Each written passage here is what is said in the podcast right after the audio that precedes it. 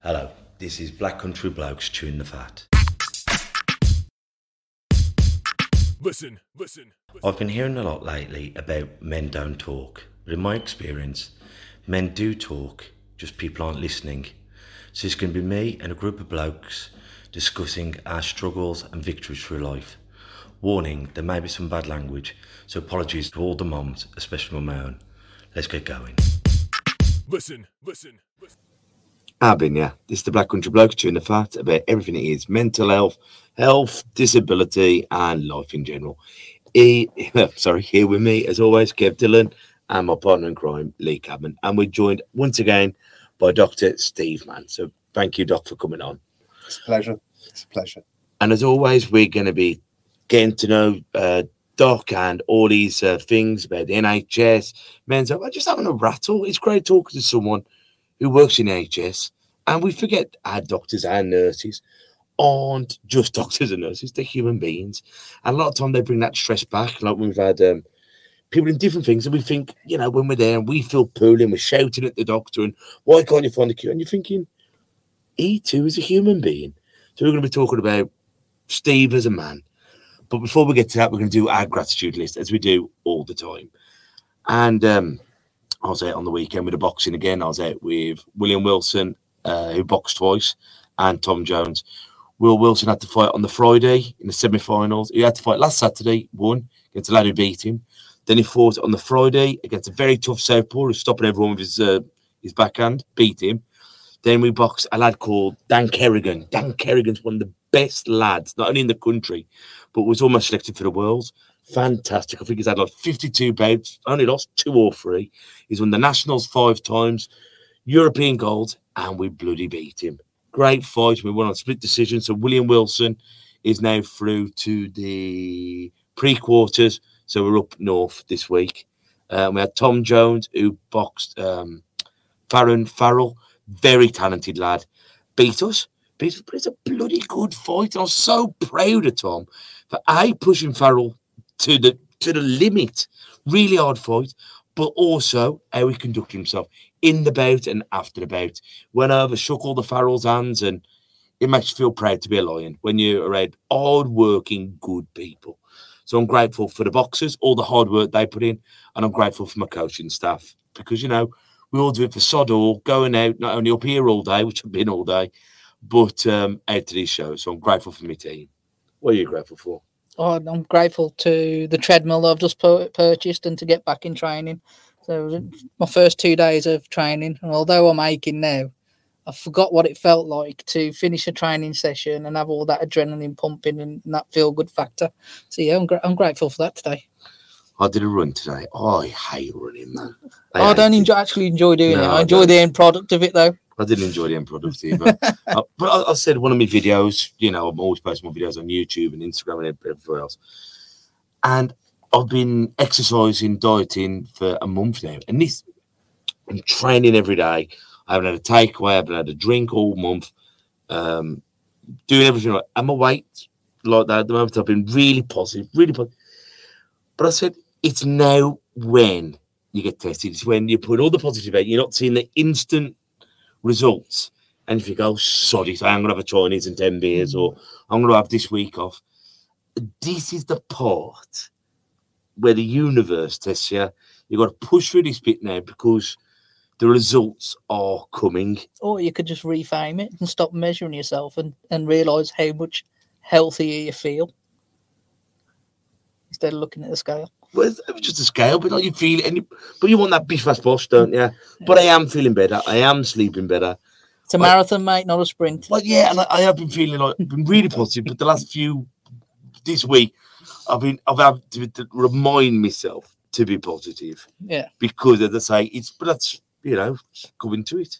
What are you what are you grateful for? Well, I'm grateful for you guys um, getting getting fitter. It could keep keep me uh, quiet. it? oh, it's, it's great. I mean, I agree. I, I totally get it. I mean, there is this whole movement, is there, to not weigh yourself? Yeah.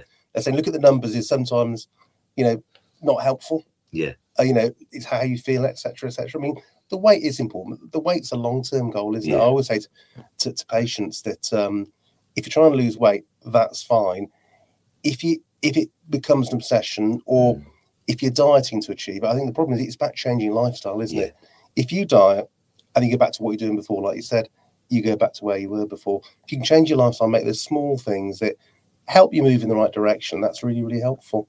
Um, I always say if one person in the family gets healthy, the whole family get healthy because you all start looking at what you're doing and where the hidden sugar is and having that walk at the end of the day, which, you know, even a walk, you know, great for your mental health, really, really just helps just, uh, you know, blow a few cobwebs away and, and, and clear things up. But I wanted to, you say, what am I grateful for? I got a patient today who's, who's um, had a battle with a drink Mm. and um, actually has made his first step, I think, today. And I'm grateful because it's great to see someone make a step forward. Mm. Um, actually, has for the first time agreed to see someone actually going up to Atlantic House up in Lye, Mm. talking to the alcohol counsellors up there. And this has been probably several years coming. And I think people get get you know they find it so difficult to do, but when they make that first step, you know it, it's uh, a real di- making a real difference. So my gratitude to that person. They'll know who they are. Um, who's actually made that step. We've got Dr. Lloyd coming on the radio, um, and then we're going to put it onto our podcast. And he, he, he works with Atlantic House, and, Yeah, he does. Yeah, Lloyd Barron, I know him well. and we've had a we've had a lot of my friends and people I know have gone to Atlantic House. So it'll be nice hearing it on the doctor's side Yeah. instead of the patient side, and that's all we want to do on here. Is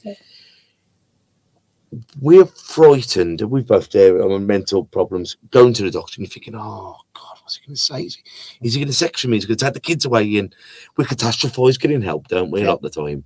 And a lot of the time, it's not as bad as we thought it was going to be. And a lot of the time, it's actually quite refreshing, even Mm. just to admit to yourself and someone else that you have got a problem.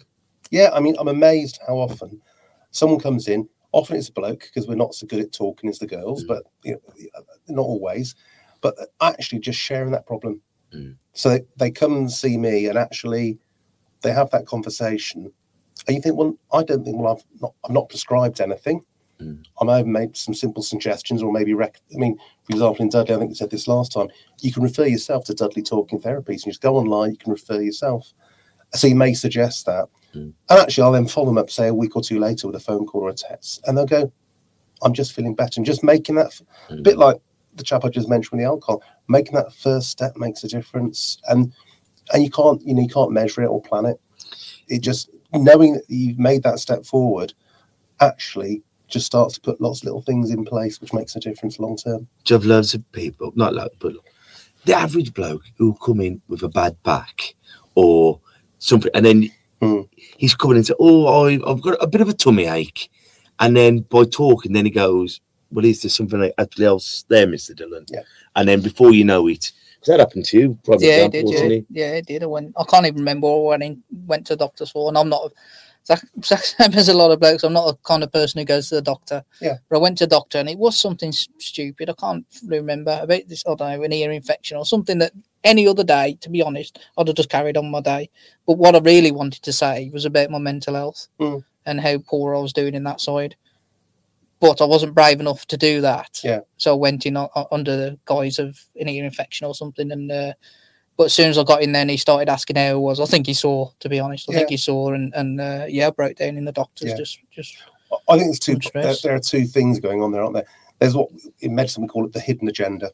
So you come in, and you may come in several times with a minor problem, or you might bring your child several times with a minor problem when the actual problems that's is worrying you, and it, it may be a physical thing, it may be a mental thing, Mm. you know, and and that that's really a common thing, and that's why quite often doctors will, my friends say, he said to me, everything all right as I was leaving the room, or you know, and that's just just checking and safety and saying to the patient, is everything all right? Is everything okay?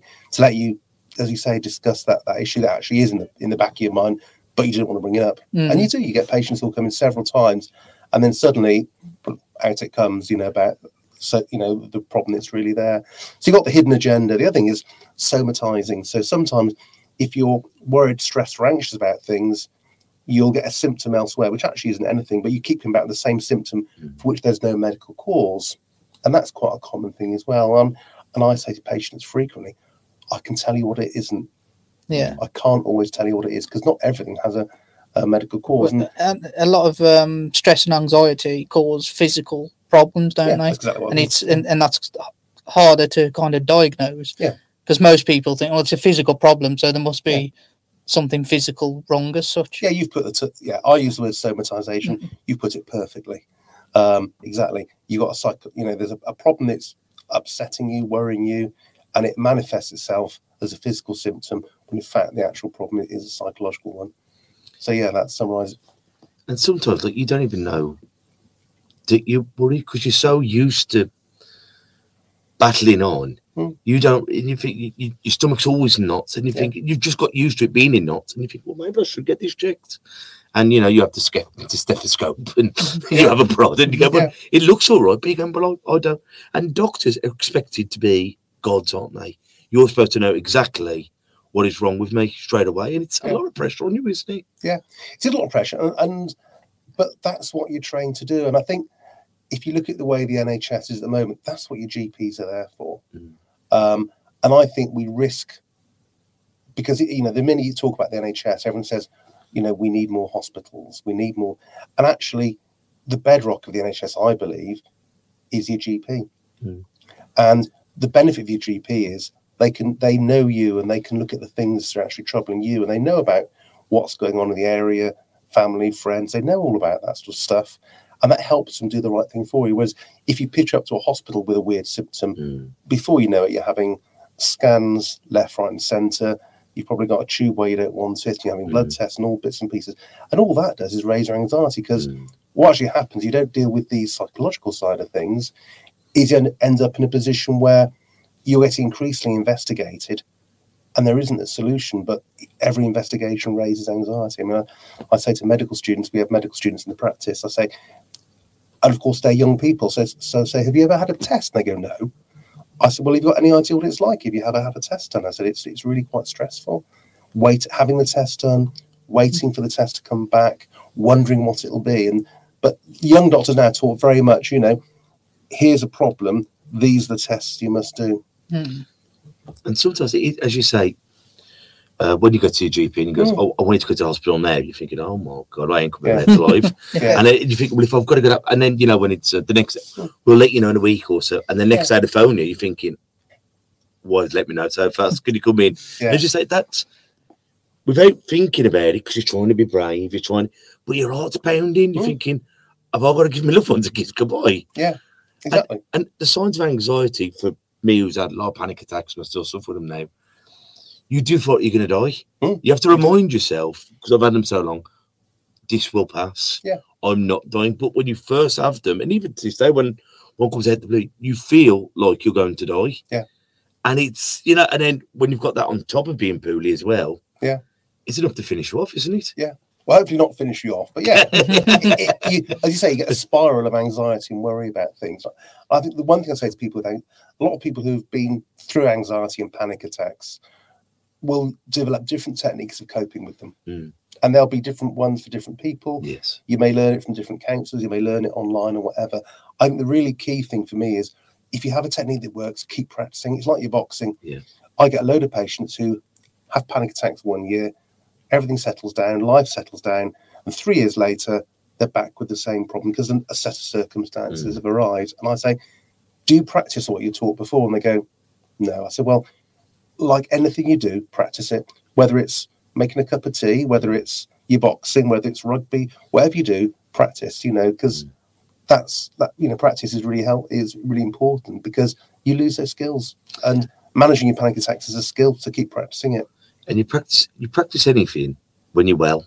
Yeah. It's the best time to practice it for when you need it, when you're Yeah. in trouble. Yeah. You practice your self defense. So if you ever get in trouble, you know what to do. If you're trying to practice under crisis, you panic. Yeah. So with your mental health, like with me, like now, because I was getting pretty over Christmas, and now I'm feeling better. I'm still carrying on the um uh what's it called when you say stuff um Affirmations. affirmations. I can never remember that word. affirmations in my head, and like sometimes when I can't sleep, it don't matter if you can't sleep. Yeah. you're resting. You're with a woman you love in a house full of love, in a bed, and you're nice and and then by talking to yourself positive, you're all right. And Yeah. when you do have a wobble, we've been here before. It didn't kill us last time. It ain't gonna kill us this time. Yeah. but we practice while we're well. Yeah. and someone once said to us like, if you have um, a coat hanger, you can bend it easy. More coat hangers you put there, harder it gets to bend into it. Yeah. You know what I mean? And these simple strands, you put enough of them together, it builds strength. Yeah. and that's your mental resilience. Yeah.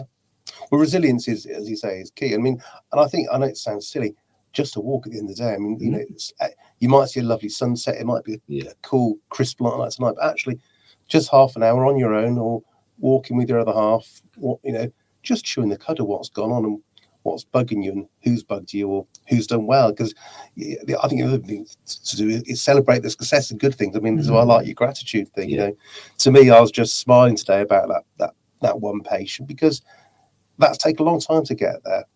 I think sometimes you don't do that at the end of the day. Like, I think about myself when my wife's come back in for work, even if we're not podcasting or radio, she comes in and then we don't really stop and discuss the day. You, you know, you're on Yeah. to cooking dinner or sorting the kids out, or you never Yeah. stop really and, and stop and evaluate what's gone on with your day. You just. You just pre- prepare for the next stages, you know. You, you, you, it's already, but you don't do. You don't stop and think about what, what you've actually yeah, done. and- those little positive things. There was a Mm. I did a course recently on people with suicide and self harm. One of the things they're saying was feedback from patients was someone just saying something positive to you, like, I like your jumper today, or Mm. hi, nice to see you. Just those little positive things, the little s- little things that all come together. And I think you're right. You know, we, we do. You get to the end of the day, it's been a rush of the day. You think, oh, got to get X, Y, and Z done, and then tomorrow's another day. But actually, those little times, you know, positive feedback on what's gone well is actually really, really helpful. Mm. It doesn't have to be a big sort of cheesy American grin and high Yeah. five. It's just saying, "Oh, that was great," or you know, "That's the best cup of tea I've had today." You know, Mhm. that's you know that sort of thing. yeah, stuff to appreciate what, Yeah. what what's going on. Yeah, But you wanted to talk about a bit about alcohol, didn't you? When Yeah. before we came on, and obviously we're at the end now, aren't we? Of the dry last January. day of dry, dry January, Yeah. so it kind of all fits in, doesn't it? Yeah, I thought I thought it's I thought it's, it's good because I think it's a it's it's an iceberg of a problem. I think you know Mm. we're all aware about it, but it's it's sitting there, and as a country, we're probably drinking more than we should do. Mm. Um, so I think dry January is a great idea, but I think my my concern is people do dry January, think, oh, that's me done. Mm. I'll, get- a bit like we were talking about dieting earlier. You know, you I'll do this diet and then I'm better. Then I'll go back to what I've done before. And I think it is about that moderation and learning. And learning, I think, as you were saying, just learning you felt better because of it. You know, you, I mean, I'd say, you know, if I don't have a drink, I sleep better. Mm. You wake up in the morning feeling refreshed. You know, But, but for me, because I've done, I, so I'm, I'm off the booze at the moment, but Yeah. I will drink till our next drink, but I don't set a date on it anymore. Because I Yeah. used to go Mm. dry January from the first, but on the first of uh, February, You catch so up if it's month. Tuesday, whatever, Yeah. bish and, and I'd be really naughty, and it's a kid at Christmas. Mm. So I think it's, as you say, it's. I've done my time. I'm, I'm Yeah. ready to go again. There. I think it's got to be. But you know, and what I'm what I'm constantly trying to do. 'cause I have had drinking problems before, and I have uh, problems with other stuff, and it's not beating yourself up for doing it, but it hasn't got to be a reward. You haven't got to punish yourself for doing it, but you haven't got to reward yourself by doing it. Yeah. it's got to be, in my opinion. I'm not knocking no one Mm. for nothing. I wish I could go home and have a glass of wine, but as soon as I have one, I'm having a bottle, Yeah. and then that's wet my whistle, so it carries on. Then, Yeah.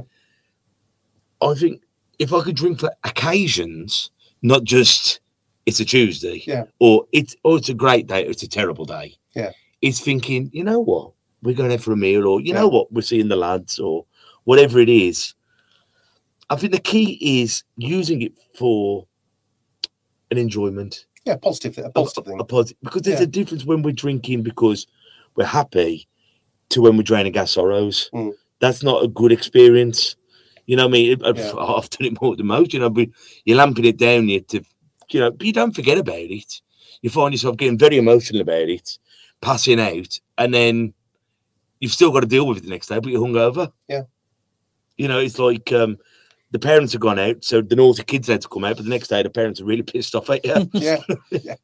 No, I think you- I think you're right. It's, it's about it's about not becoming a habit, isn't it? Habit, yeah. And that's the, the key thing, isn't it? That if it becomes a habit and you're just doing this all the time, actually, you know, it becomes the norm, and therefore, actually, that little bit of pleasure in it, on that things like, oh, I really fancy that glass of wine or Mm. that pint of beer, or whatever, that that goes because it's now just a habit. And Mm. so I think you're right. I mean, that little bit bit of um, my grandmother used to call it family holdback, FHB, she'd say, holdback. And I think a little bit of that is is, is good. Yeah, I, I don't doubt it at all. 'Cause I never used to drink in the house, apart from if I had the lads over. Hmm. But I, I used to use the pub for going out. Yeah. And then when I got my wife, before we were married, I remember going to a pub with her uh, in uh, in my village. And we were the only people there, and I was paying, like, I don't know what time, three pound, four pound for a pint. Hmm. And, we- and I thought, no, we could do this at home. And they become the problem. Because when you're when you're in a pub, you start slurring, you start stumbling, you go, oh, I better go home. But when you're at home, you're getting from the settee to the fridge. And next thing you know, you go, Oh, I ain't drunk that much. And you see eight, ten cans or a couple of Mm. bottles, you're going, Bloody hell, I didn't realize I drunk that much. Yeah. And because it's affordable, I'm not saying we should put the price up in supermarkets before anyone says, but you know what I mean? Because that's the problem. Oh, I know what we'll do, we'll make everything expensive. That doesn't work, does it? Because someone, if you want it, you'll always find money to buy for it, like cigarettes, like drugs, like anything else. But because you can get a crate Mm. for a tenner, you will drink a crate. It's like with a Mars bar. A Mars bar's a pound, but you can get six Mars bars for one pound twenty. So you have six Mars bars. Yeah. That's the problem. I think if you look internationally, I think the price is a, you know, it, it does govern consumption to a degree, doesn't it? And and I think, I think compared to when I was young, I think alcohol is relatively cheaper from the shops than it used to be. Oh yeah, from the shops. You know, I mean, it, and it is cheap, and I think that probably is part of the problem we have. As you say, people now don't go to the pub or go out; they drink in, or the kids seem to do pre-drinks before they go before they go out and stuff, and that's probably part of the problem. And I think I can't see a way around it apart from the price up. To be honest, But then the problem is drugs are so cheap. Yeah. And the problem is because when I was a kid, I was I was nightclubbing at 15, Mm. going upstairs, but there was an etiquette. them? yeah, I did. oh, there, oh, there it is. But it was, it was, um, but you learned, and if you you found a pub and you get served, and Mm. they barred you, you have to walk in and say, "I'm ever so sorry," and you'd you'd have to have decorum. And if you work, it, whereas kids are now going out at 18, some places 21, Mm. And it's cheaper to stay at home doing drugs on the internet or on Tinder than it is doing alcohol. And the thing is, there isn't any regulations with the drugs. There's no, you don't know what you're taking. So I think we've we've lost the war on drugs. I personally believe legalize drugs and get them from a smart shop. And if it's stronger drugs, get it from the doctor and the chemist.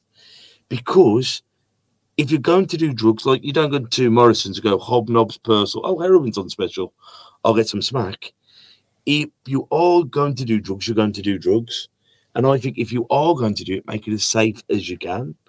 Because I think alcohol's legal, but we see the devastating effects it can have on you mentally, physically, domestically.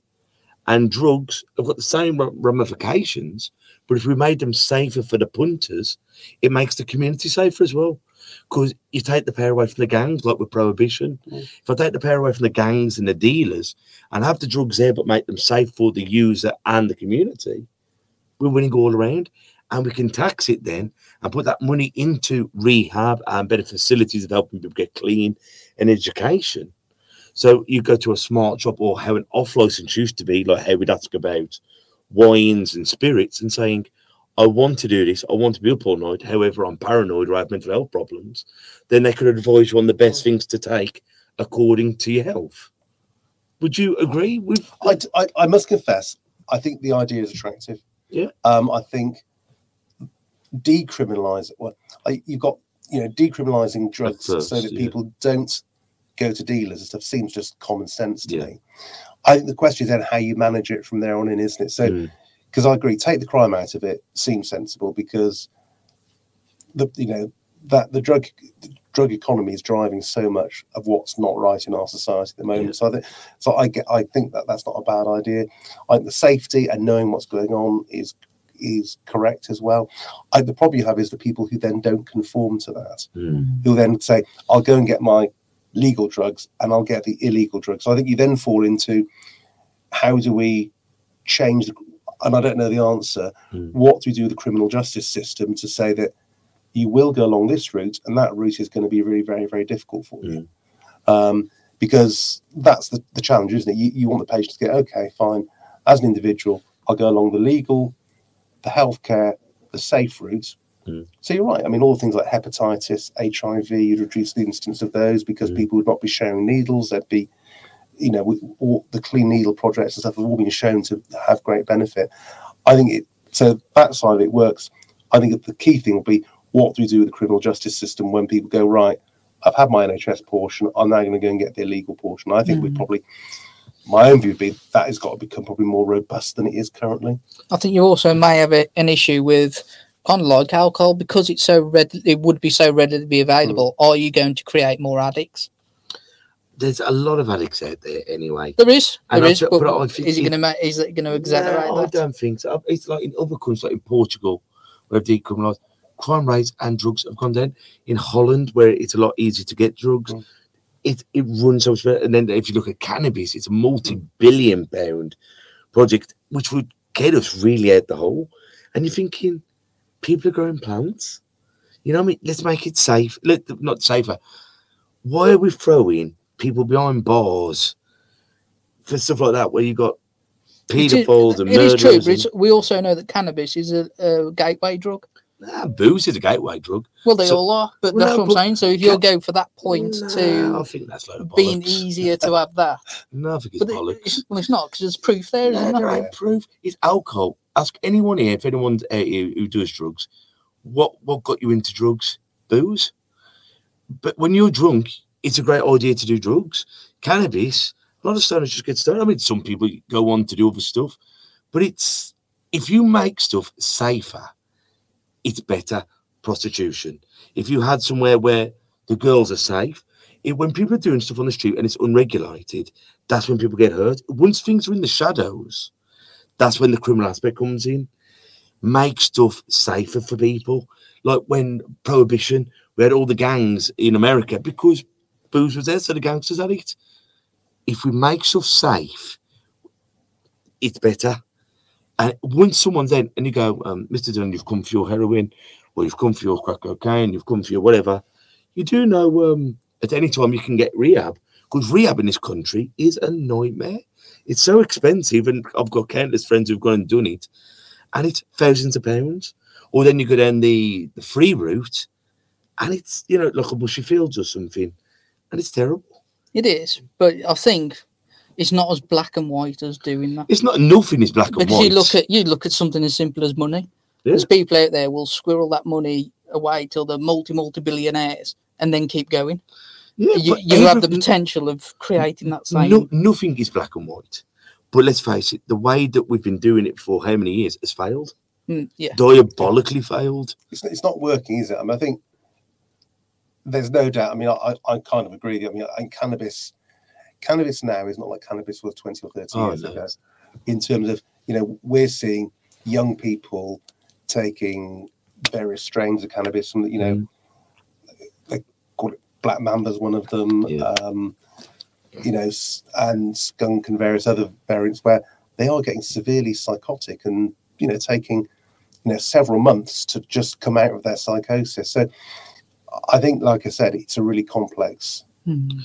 thing. I I think the the idea of it's not that you're making drugs safe; you're managing the risk better, aren't you? And if you've got someone, let's say with skunk, people are having a grow, they're growing it. There's no regulations. No. If it's, I don't know, Benton Edges, you know, Benton Yeah. Edges.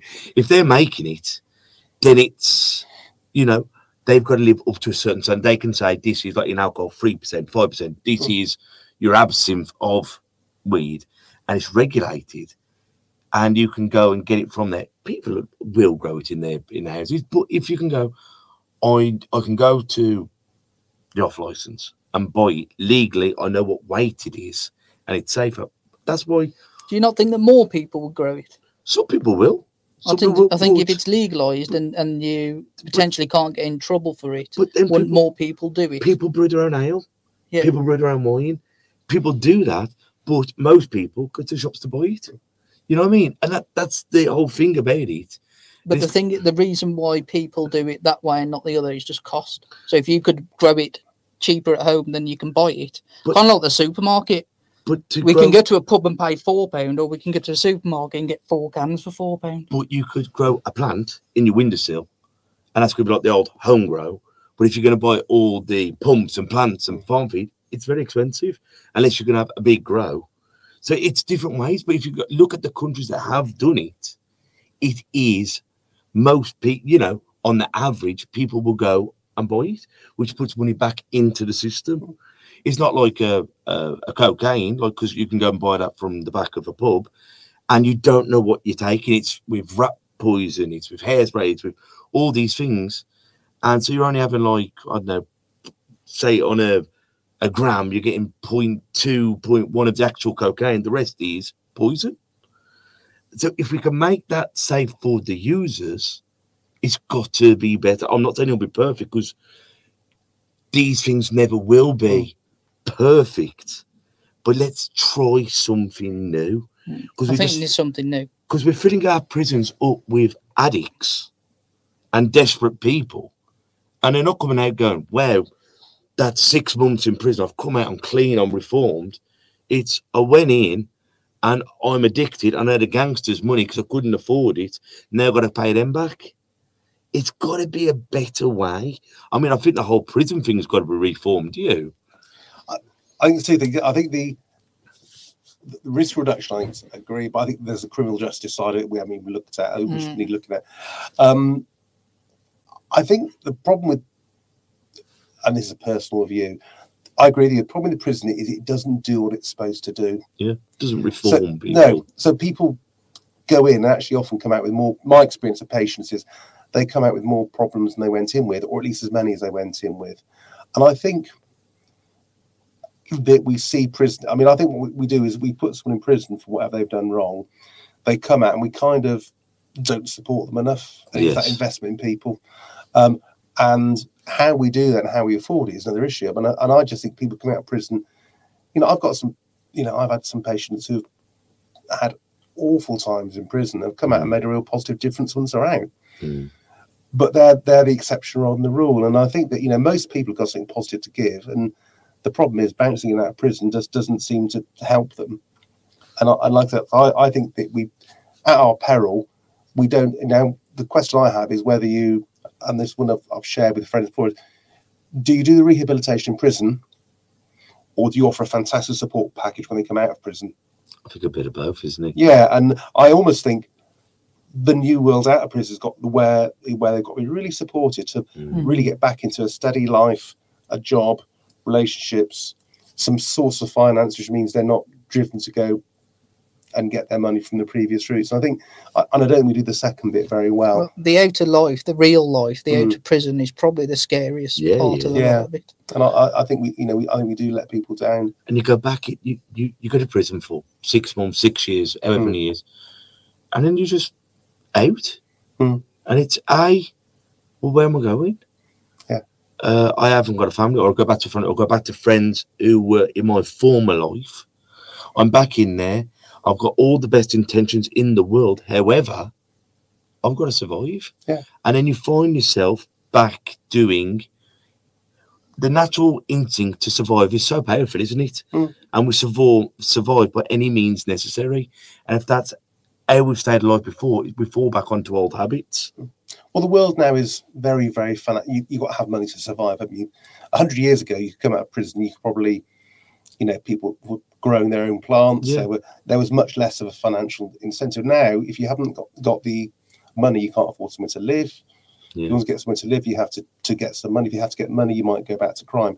And I just think we, we're missing a trick. I mean, and the, the numbers here. I apologise for anybody may be wrong. My understanding is every prisoner costs us forty thousand pound a year to keep in prison Mm.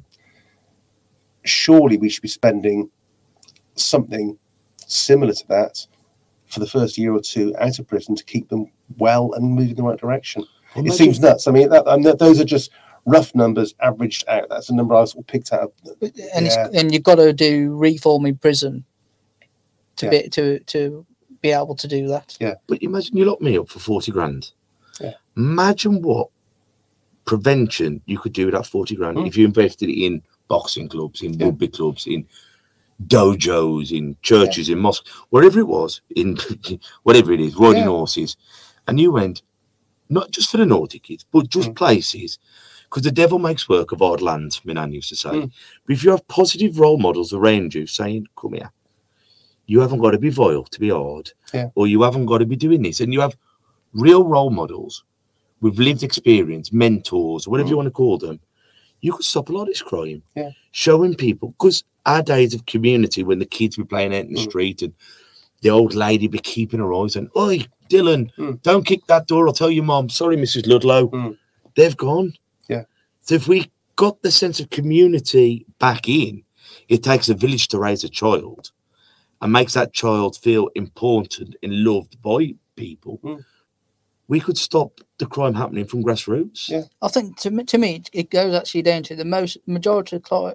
A lot of crime happens to afford life, doesn't it? Mhm. So if you actually just paid a fair wage, like, you think about the next generation that comes up, how many are going to be able to afford to have a mortgage? Mm. Whereas our parents, not Mm. so much us, but our parents, that was, you know, you, Yeah. you worked, you could pretty much afford a mortgage if both Mm. of you worked. That's not the case anymore. And I think actually, if From you've got if you've got people yeah. if you had the prospects of being able to do things like that so i go to work i know i've got to go and work hard but I, I can there's something at the end of it Mm. i think you'd, a lot of crime would stop to be honest because crime is probably more of an easy money route isn't it potentially you earn more than if you were doing a a, a nine to five and earning minimum wage whereas if you got I, I think you're. I, I think you're right. I mean, if you have no, if you if you have no hope, hope life becomes hopeless, doesn't it? Yeah. I mean, I know it's sort of Mhm. stating the obvious, and I, I think you're right. It's it's challenging times, and Mm. I, I think they do say what happens in America comes here, and I do worry that if you look in America, you know, you've got large amounts of social housing where people are housed to deliver work, whatever the industry requires, and you're getting a more polarized society in America. I think that's happening here with, you know, the uber uber wealthy. I think you said earlier, you know, squirreling away millions and millions and millions, and, and other people are struggling to make ends meet. Um, so I, yeah, I think I think it's a point well made, and you know, it, it, it is hard. We were talking to that old guy at the radio, weren't we? And, Mm. we, and, we, and he was saying, he goes, he remembers the coronation of the Queen. Mm. And he says, I remember, Kev, thinking the future's going to be bright. He goes, we all had hope in our hearts that everything was going to get better. And I think, and he goes, no, that was just after the after the war after the war, and he says, no, I look at people and you can see the dread Mm. in the face. There isn't that optimism of, well, you know, the new king, we're all the in new this prime together let's get going yeah, we're all going to bite them, but don't worry, guys, we'll be all right. And is that kind of bollocks to everyone? I'll be all right. I'll trip over everyone, and Yeah. And it, it, it's Mhm. it, that's that's sad as a community, isn't it? Yeah, I think you're right. That kind of sparkle has gone out of everyone. It's that, well, woe is to me, and if I'm not getting on, you ain't. Yeah. No, I, think, I I think you're right. It's difficult, different times. I mean, I think people collectively much more cohesive then. I, a parallel I always use, and again, I know we're totally off topic, was that if you look at the FA Cup final in 1956 or 54, around then, everybody was wearing long dark coats and a hat. Mm. All the men there, it was basically all men. Um, you look now to football grounds, and there's all sorts going on. So we were very much more conformist and much more moving in that direction. Whereas now we're, I think we're- we're much more in the age of the individual, aren't we? Where Mm. people individually fight for themselves and individually get what they, they, they think they need. So I think we've sort of life is you know is more personal now, Mm. whereas then it was much more collective. Which is there's two sides of that argument because I heard that somewhere else. It's like because we're, we're all taught about individuality and it's great to be individual and don't conform, don't conform. But sometimes you know a bit of conforming ain't bad when it's conforming to kindness, when it's Yeah. conforming to checking on your neighbour. Hmm. You know what I mean? The them kind of things. Um, do you mind doing my shift? I'll do your shift next Hmm. week. Sound? You know, Oh, I'm, I'm all for. I, I think yeah, I think I, I think conforming's you know having a, a common directive and common Mhm. set of values the is common important. good. Yeah. Well, like- but like I said, I think we, we're much more into the individual now, and, and that, that, that's that's the way society has developed, isn't it? And sometimes I look at the way it's going and I think, is it for the better? I really don't. But then every generation says that. Oh, well, they? God. You know, Mine will be spinning in the grave. yeah, I know. oh, yeah. And uh, you know, I think the, the human race is, you know, we're a pretty clever lot, and, and you hope that the people. And I, I think actually a lot of the younger people now. I mean, I'm old, but you know, the generation, you know, who are now coming through, you know, teen into their twenties, have some quite interesting views on what, what's going on, how they, will handle things and, and maybe aren't going to be feel quite as a pressure to be just moving in one direction. They're going to be a bit more, you know, much more diverse, much more relaxed about what they do, not seeking that million dollar career on day one, you know. And I, I observe, you know, as a doctor, I would say people I know and I meet as patients, most people know if you work hard, y- you know, you'll be able to get along all right.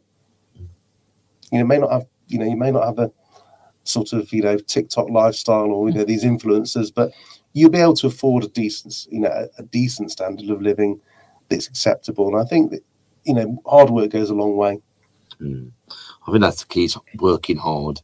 But back to you, like, so I wanted to ask you, like, as Yeah. as a doctor, I mean, some days, you know, when you've got to be this this fountain of knowledge and knowing everything that's going on in the human body to Mm. every person, and some days, you know, when you've had a bad day, or you've had, you know, a bit of sad news at the doc uh, at, Mm. at, at the surgery, do you take your stress home? Um, Have you got any methods that have stopped you from doing it? No, I, I- I know what you mean. I mean, I certainly, I think it's probably my personality. I tend to think about the days that have gone well. Um, yeah, I, do, I mean, sometimes I go home and Amanda will say, she says, oh, what's been going on today? And she'll say, oh, well, tell me about it. So I would tend to talk about it. Hmm. Um, I suppose I'm lucky that Amanda's a psychologist. So it's quite helpful. I, I get I get free debriefing. You see, um, you She know, never likes to come on here. She's always welcome as well. I did say to her that. I said, you're probably better at this than me. um, but no, I mean, so yeah, I mean, you do take it home and, and you do, you think about it, and there is responsibility. But I think actually the patients make it easy for, easy for us. I think overall patients are, they are respectful. They do understand the limitations of, you know, the thing with being a GP is you see everything right at the beginning. Mm. So the odd twinge that you might think's nothing, and most of the time isn't, may become something over a week or two or a month or two. And I think in the UK, the patients, the, I mean, I, you know, patients, you know, understand that's how it works, um, and they understand communication is important. So, like I said, I, I, I, I said to a patient recently, thank you for making my job easy. Um, so patients are involved in that as well, of understanding the limitations of what we do, the fact that you know, you know, today I was doing a, a webinar on headaches with one of our G, salary GPs. There are 200 GPs around the country logged in about headaches. And I said headaches are like kids with a fever. Everybody's worried to death about them. We know that most kids with a fever actually just get better because kids do that. Mm. And we know that a vast majority of headaches actually are nothing to worry about. But we're all worried about that 0.01 percent, which is which is the, which are the difficult ones, and that's where talk to the patients comes in. And like I said, my experience is patients make our job easy by understanding that and um, accepting communication and, and keeping things going. So yeah, I take it home.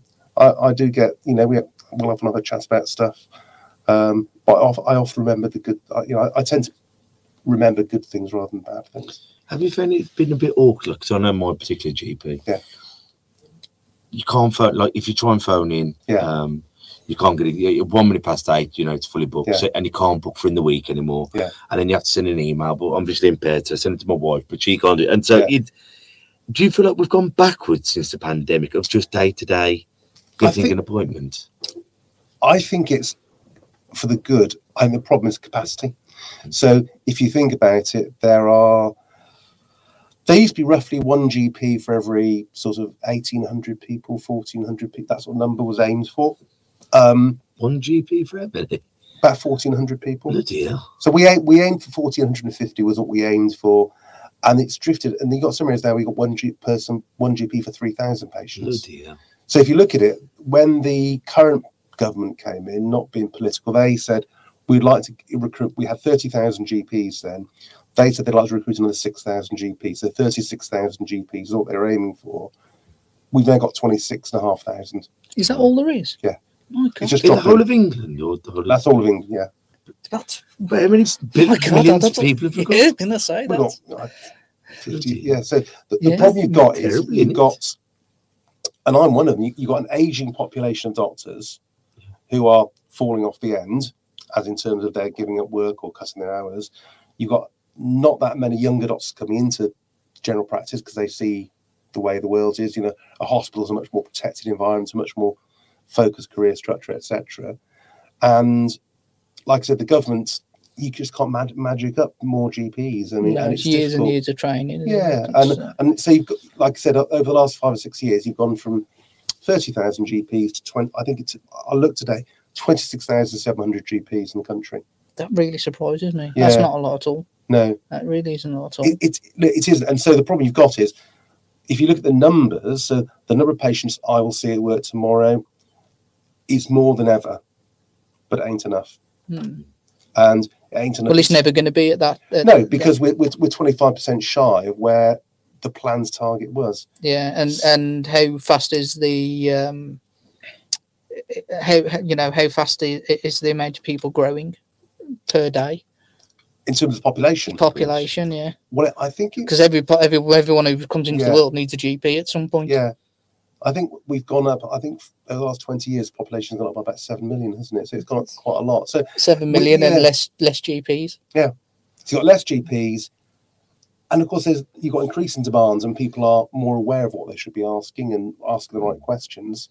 And Dr. Google. And there, yeah, and there isn't. Yeah, I mean, Doctor Google is there, and there isn't the capacity to answer it, and that's the problem. So I think GP has expanded their capacity, but that's full, and once it's full, it overflows. There's, it's not like you know, if you want to see an orthopedic surgeon in some parts of the country, it's a two year wait now.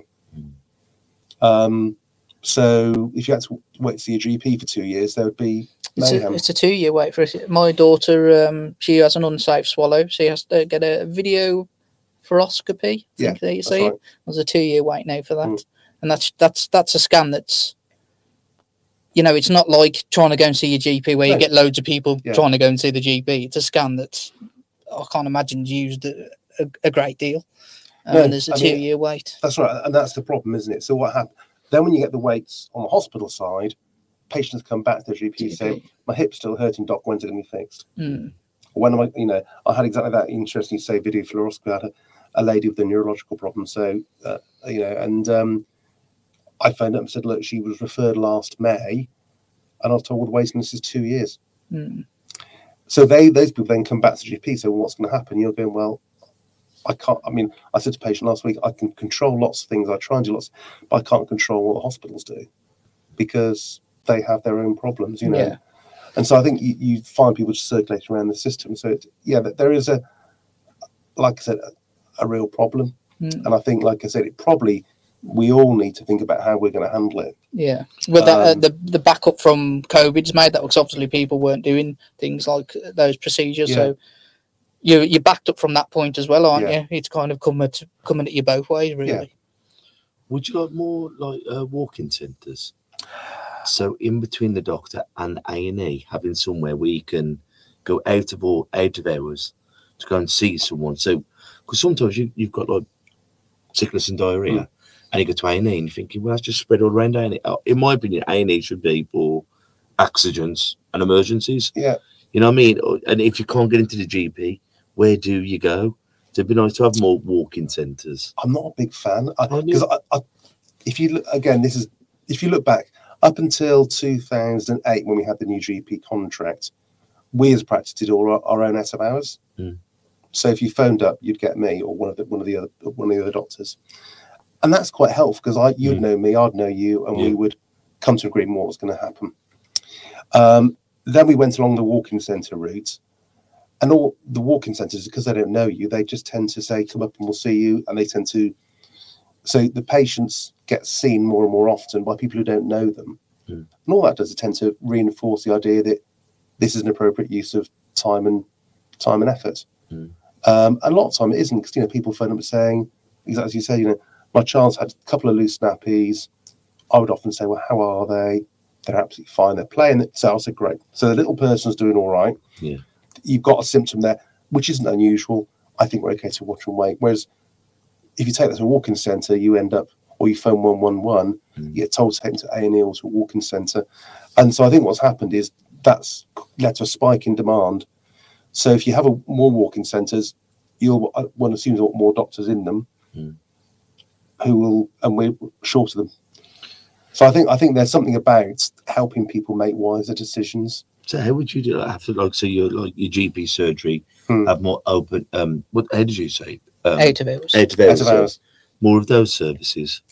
I think out of hours by experienced GPs is good, but, but the problem is out of hours work is now so demanding Mm. you can't cope with it anymore. So, Mm. for want of a better word, I think the GPs up to 2008 kept a lid on the box by knowing their patient, knowing their population, trusting people, and patients trusting the GPs. And that's gone. Now, to try and get that back will take 20 years, won't it? Of people. it, it's going to require a lot, a lot of GPs coming Yeah. in, isn't it? At that Yeah. point, too. and it to also involves the manage patients. And, you know, I've got patients now who, you know, their grandchildren, you know, have been born, and I looked after them when they were giving birth to their children. Mm. So you got that longer to, and I think that long that- family history that yeah, have. and I think it adds, you know, it means you know, you know that fact, and they trust you, and Mm. you know, simple things, you know, they phone up about the child's had a vaccination, they've now got a rash, or there's a small lump where they've had the vaccination. Is that all right? And these things are all easy dealt with by phone, but now they become a, an attendance somewhere in the system, which is why the system is all clogged up. I suppose one one one does that in a way, doesn't it? Because you- I know one one one's kind of a set criteria of questions, and depending on the how you answer, depends on where they Hmm. send you or don't send you. Whereas, let's say it is that Hmm. kid with diarrhea, they might go, "Well, actually, you need to go straight to Yeah. vaccines emergency, where you speak to, you know the family, you know the history. And Yeah. Actually, this is what we're going to do at this point. I mean, Yeah. one one one is just a signposting system, so Yeah. they, they don't resolve anything. Mm. in terms of they don't say that's fine, leave it alone. They they might say to a pharmacist, A and E, nine nine nine, to your GP, that they will they always send you somewhere. Mm. Um, so they don't reduce demands. and That's what, that's what I'm saying. And like I, said, I think we're in a situation where people want and expect more of healthcare. You've got a limited number of healthcare professionals to deliver it, and that situation has deteriorated over the last five to ten years, and that's why we are where we are. Having said that, you know, you you, you get Doctor Doctor Lloyd on here, who's a, who's a mate of mine. Um, he'll tell you, we you know, in the practice, working flat out. We, we, I mean, I have far more contact with patients now than I did 20 years ago, Really? and it's yeah, and it's just it, it, it isn't enough, you know. And, and Just to, sh- to due to sheer amount of numbers. Hmm. Yeah.